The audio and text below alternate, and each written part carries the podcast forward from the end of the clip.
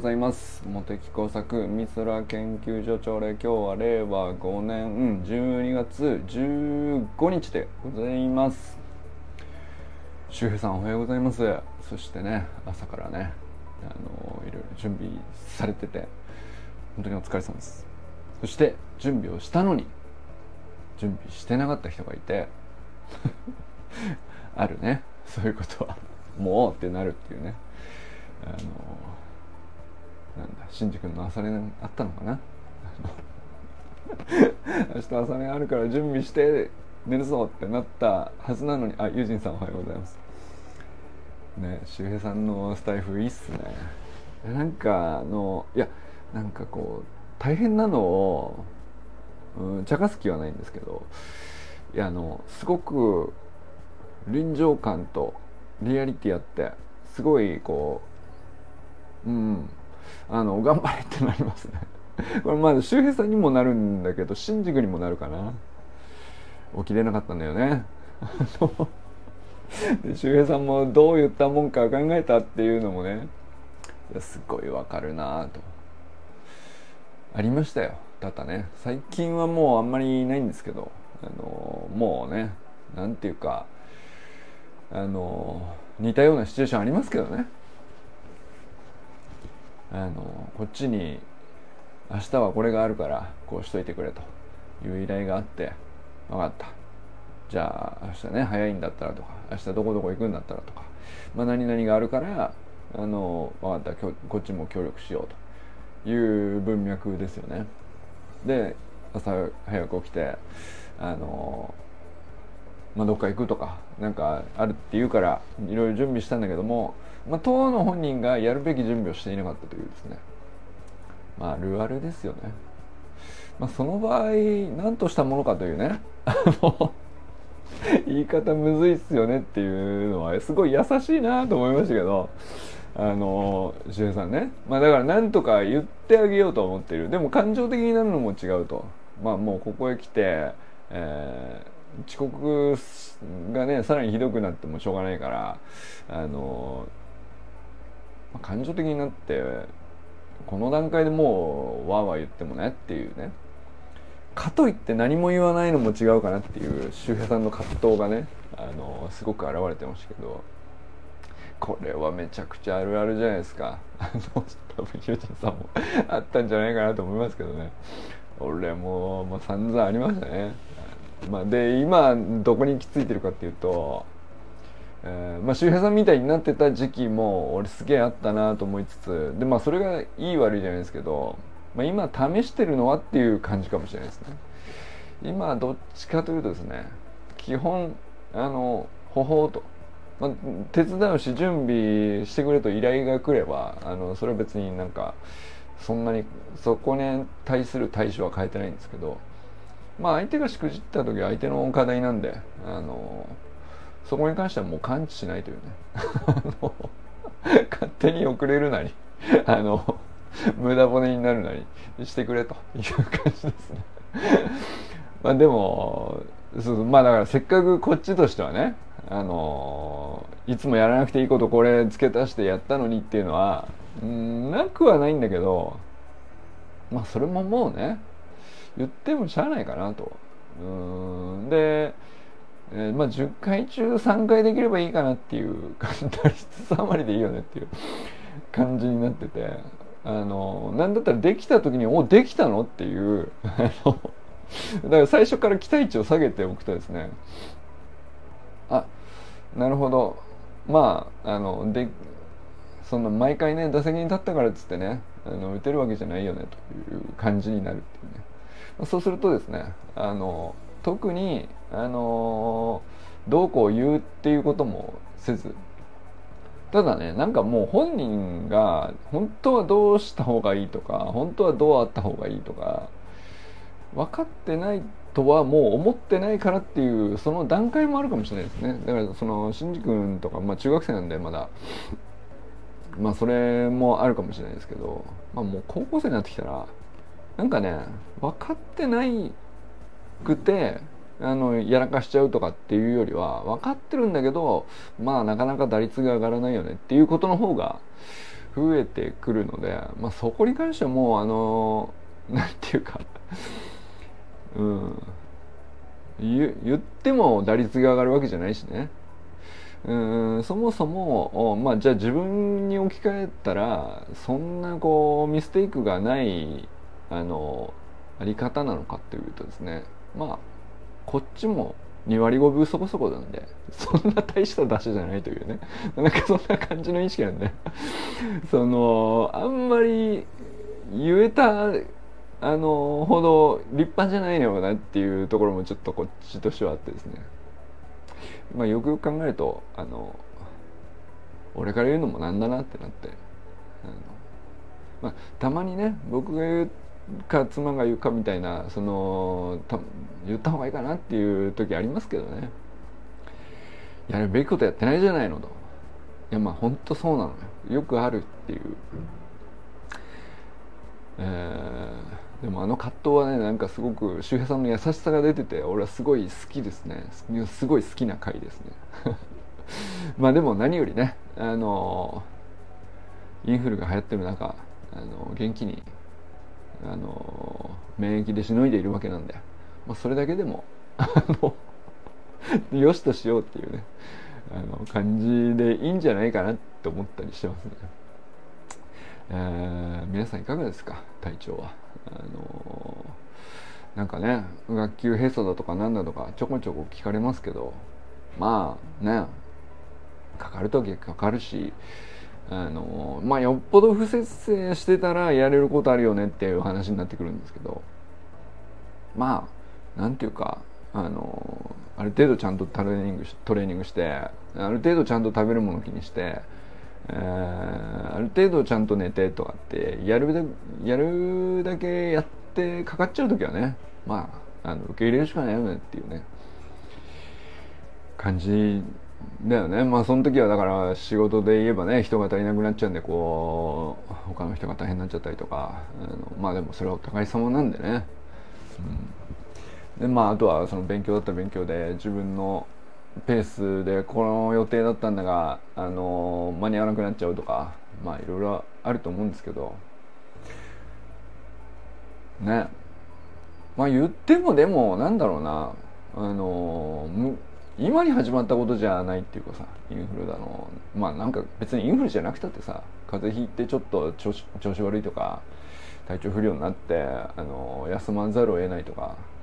別になんていうかあのまあ冬ってそういうもんだよねっていうか、まあ、その他の季節もあるっちゃあるんだけど頻度としては冬ってそういうもんだよねっていう感じでいくとやっぱ織り込み済みである程度まあそういうことも1回か2回はあるよねっていうつもりで進めるしかないんだよねっていうね。なんかそんな時期なんでまあそれで大変とはいえ乗り切るしかないみたいなね。あのでもなんかその感じってあの口に出してちゃんと言っとくと超えやすくなると思うんですよね。周平さんみたいにね。なんかあの昨日の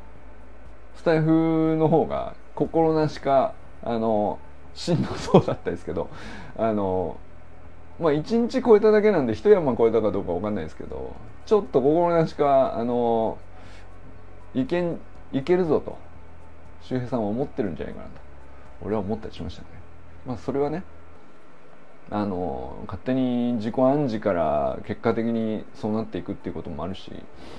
実際にはまだまだ全然その何も何も解決してないみたいな状況ってこともあるかもしれないですけど。いやでもなんかそういう中でもそういう時こそだからねスタイフに声残していくみたいのって周平さんがやられてるのはなんか意味あるんだろうなと思ったりしましたね。うん、こうやってやるぞじゃなかったらあのじゃなくて本当にさあのニッチもサッチもいかないです。手も足も出ねえですと。とにかく大変です。でスタイフで喋れないからね。いやなんかこうやってやるぞという意思を感じるんですよ。もうスタイフに残されてるっていう時点でね声が。あのでまあその声自体にもあの昨日よりも今日の声がねこうより強い意志を感じるっていうか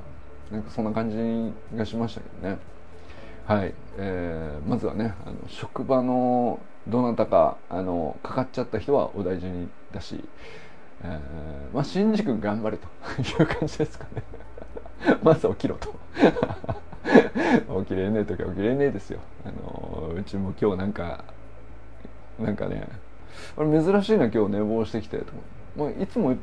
割と早いうち上のお姉ちゃんは早いんだけど「今日どうしたん?」っつったらあのいやなんか朝起きた時に睡眠も大事だという神のお告げがあったんで寝ることにしたと。言ってましたけど それは二度寝というのではという。ただのにいやなんかその二度寝をいい風に言ってますけど神のお告げってことにしてるなこの人はと。いやそれいいいいなそれと思ったりまあでもまあ普段はね本当にすごい頑張ってるんでね珍しいなと思いましたけどまあいやもうそれでいいんじゃないっていう感じでしたけどね。だからなんか娘からするといつもあの一番早くにあの高校が遠いんで一番早くに家出るんですけど珍しく他のメンバーと同じ時間帯に朝食をとってあれこれなんかおばあちゃん家で年末過ごしてるみたいな錯覚に取らわれると。なるほどね。まあでも普段とそれだけねあの毎日毎日朝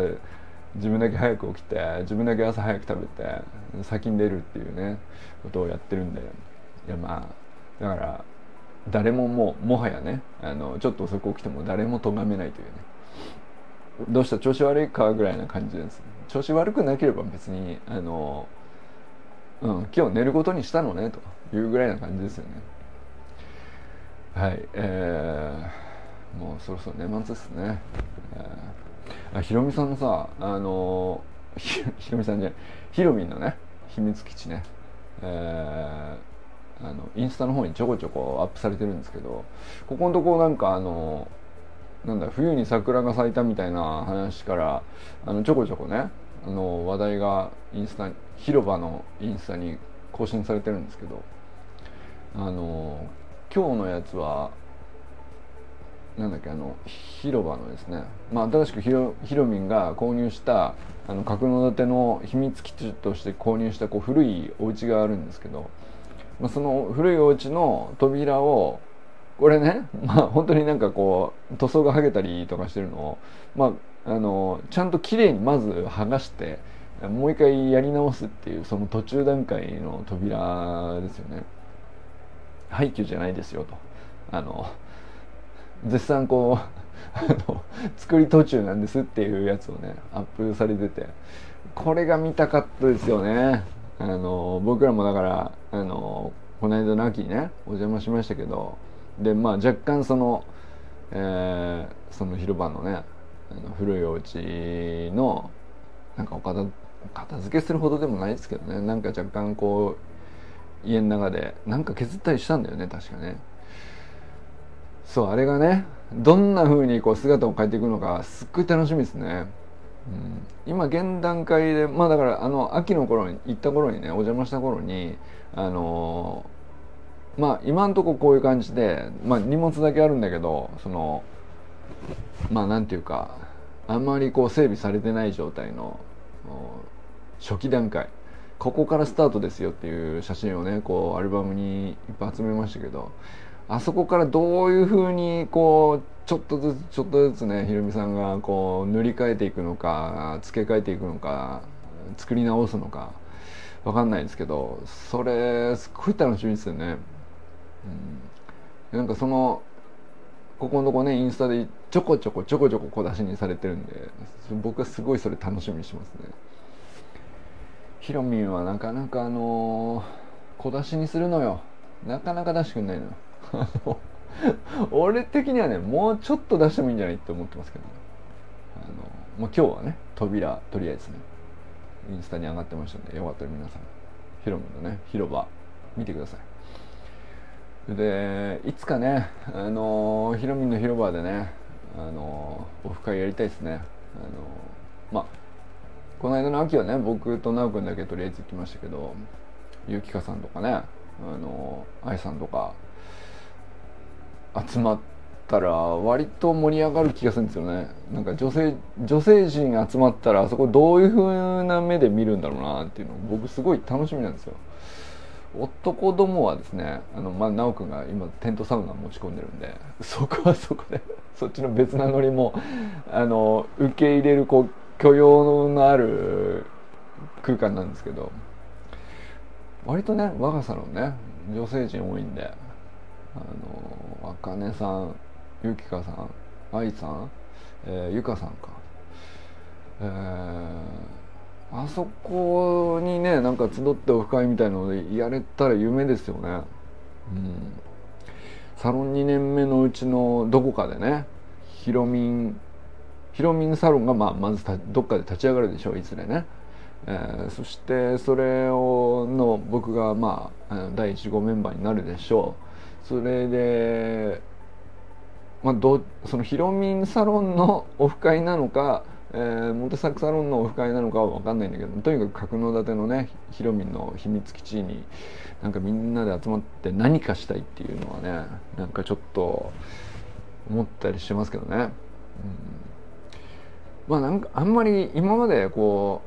う先のこと考えてこういうことしたいねとかってこのサロンの中では、まあ、あえてそうそういうの目標立てなかったとかっていうわけじゃないんだけどあんまりそういうふうにはしてなかったんですけどね。なんかあのやっぱり1年目でこうある程度土台ができたんだなって感じるとこですね。なんかこう先が見れる感じが感覚があるっていうかあそこでこれやったら面白いんじゃないかなとかあのここにあのみんなで集まったらあのこういうことできんじゃないかなとかっていうイメージが湧くっていうのはやっぱある程度こう足腰ついたんだなっていうね 気がしたりしてますけどね。なんかそのヒロミンの広場は本当にいい拠点の一つかなと思ったりしてますね。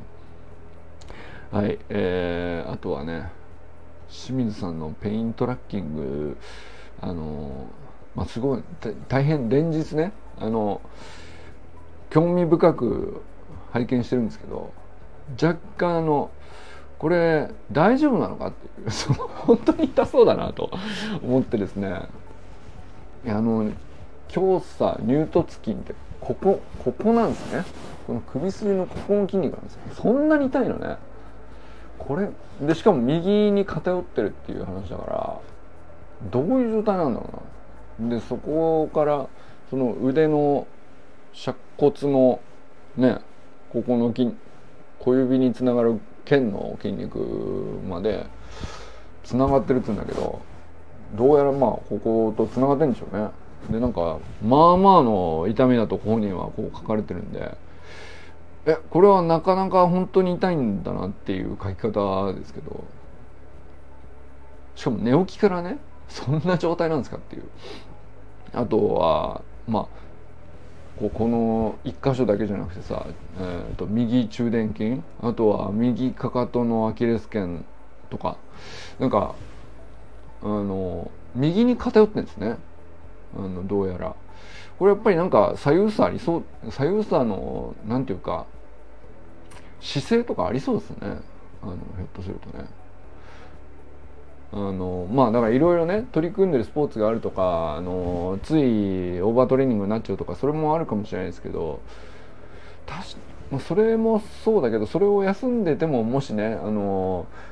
痛みがあんまり緩和しないみたいな話でいくと単純にこう休んでる状態でのあの標準の姿勢自体でもうすでに負荷がかかるっていうことですよね。まあ、僕だとあのよくまあ今でもその感知してないんだけど、まあ、右の腰ですね。あの腸腰筋と、えー、中殿筋とあとはまあ仙骨の内側の仙腸骨にくっついてる内側の細い筋肉といろいろ絡まって引っ絡まってでなんだったらその盲腸の傷跡のところでこう筋肉がこう癒着しててですね。それが硬くなるっていうね。あれは自分でもすごいびっくりしましたけど。こんなところにっていうね硬くなる原因と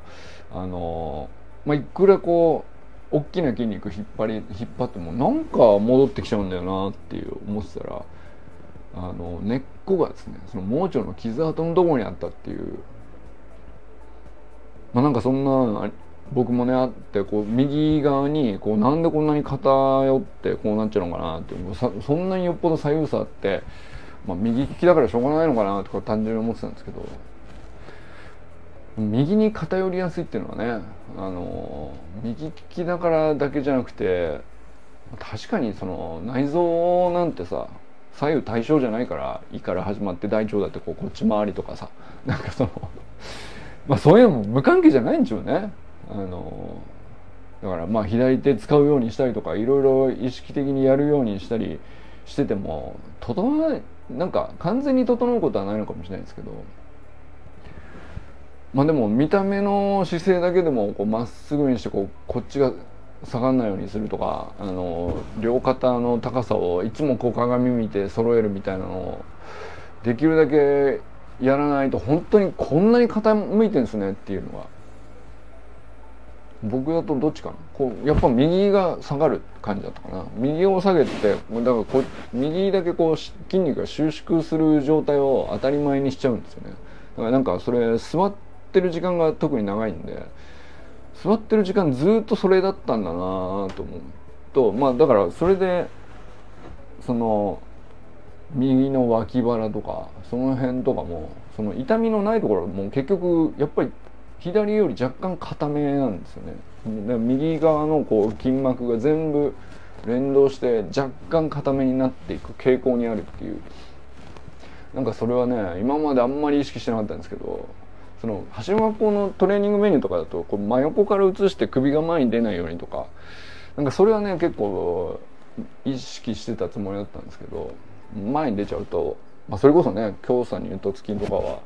頭をこう支えてるんでそれもあるんでしょうねきっとねあの清水さんの感じとかもねだから作業の、あの狭いところでこうメカニックをいじる作業とかあのまあなんかこう道具を使う時だと右利きだったらどうしてもねもう仕事のクオリティ出そうと思ったら左手使う利き手じゃない方を使うわけにいかないからとか偏っちゃうことから避けられなかったりとか、まあ、そういうのもあるんじゃないですかね。まあでもなんかあのー、あれはでもそのトラッキングとしてすごいあのー、ある意味新鮮でもあるんだけどやった方がいいなと思いましたね。もし痛自分も痛みが出た時にはね。ここがここのようになってこのように痛い。でこの朝起きたこの時間帯が痛くてでしばらく良くなって、えー、まあなんかこういう動作をした時だけさらにあの若干こう悪化するんだけどここの時間帯になるとだんだん緩和してくるみたいなその時系列とかもねなんかあの大事だなと思いましたね。単純にそのうんまあ専門的な知識がなくてもやっぱ観察するっていう観察眼のこう分解能がすごい高くなっていかないと結局解明できないよね。解明にかまあ、本当に解決するっていう日はねあのそんな今日明日じゃないと思うんですけど一歩近づいた感っていうのを得るには何て言うかあこういうことねってなっていくにはちょっとずつ細かく見れる目を養っていくっていうかさ。これはその専門家は確かに知識はあるかもしれないですけどこの自分の体に対する細かい認識みたいなのって自分より細かくはできないんですよね。なんかその例えばどっか治療家さんに見てもらうとか言っても1時間とかだからあの、まあ、24時間四六時中ずっと自分の体を認識してる自分と比べて、まあ、知識はそっちの方があるかもしれないですけど認識はこっちが圧倒的に膨大に持ってるんででそれをこうちょっとずつこうクリアに正しく、えー、分解能高くみたいなことはすごい大事だなと思いましたね。だからあのペイントラッキングはあこれは何だったら結構すごい記録なんじゃないかなと、うん、いやままずはね良くなるための目的なんで良くなっていった方がいいんですけど。うん。まああの自分なりの感覚の痛みの感覚をこう数値化して書いているじゃないですかあれはい意外とすごい発明になっちゃうって後から思う可能性あるあるなと思ったりしましたね。うん、でちょっとねあの結構続いてるんであのその時系列を追っかけながら結構これちゃんと考えたらあのいい勉強になるな。いい研究になるんじゃないかなと思ったりしますね。だからあれやっぱ調べましたよこうあの共産ニュートスキンここね。ここっすね。それでえっ、ー、と尺足手根心筋もう全然わかんない。こんなところにこんな筋肉その小指にくっついてるね。あの小指を縮めたり伸ばしたりみたいな筋肉のペアがあるわけですけど。これね。なるほどなと。でもこれ確かにその小指を握り込むか伸ばしているかでその体幹の固まり方が全然変わるっていうことは。逆に言うと小指が痛くなる原因のところに、まあ、体幹の別な筋肉がちゃんと連動してるっていうことの、まあ、裏返しでもあるからこれすごい大事な気がしますね。なんかあの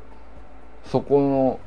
痛みをちゃんとほっとかないでまず意識してどうやったら緩和するか。あのまあ処置として緩和するじゃなくてあこういう時はそんなに痛くないなとかあのこうなった時になんか痛みが強くなるなとかっていうあの単純な観察だけでもだいぶ気づくこと変わると思うんですけど、うん。まあ、それはなんかすごいなんか続けていくのがあの大事かなと思ったりしましたね。はい。ということで、えー、ひろみんおはようございます、えー、川明さんおはようございます。阿部ゆきさんおはようございます。小山愛さんおはようございます。美味しいだしお待ちしております、えー、発送されましたらねご連絡お願いします、えー、佐藤直君おはようございます、えー、あ隙間時間の話してたなそういえば。あのー、明日話します。隙間時間ってないよねっていうね。あのまあまずそのまあ隙間時間をこうやって利用するとかってよくあるある話なんですけどで大事だとも思うんですよ。だけどうまく隙間時間を利用できている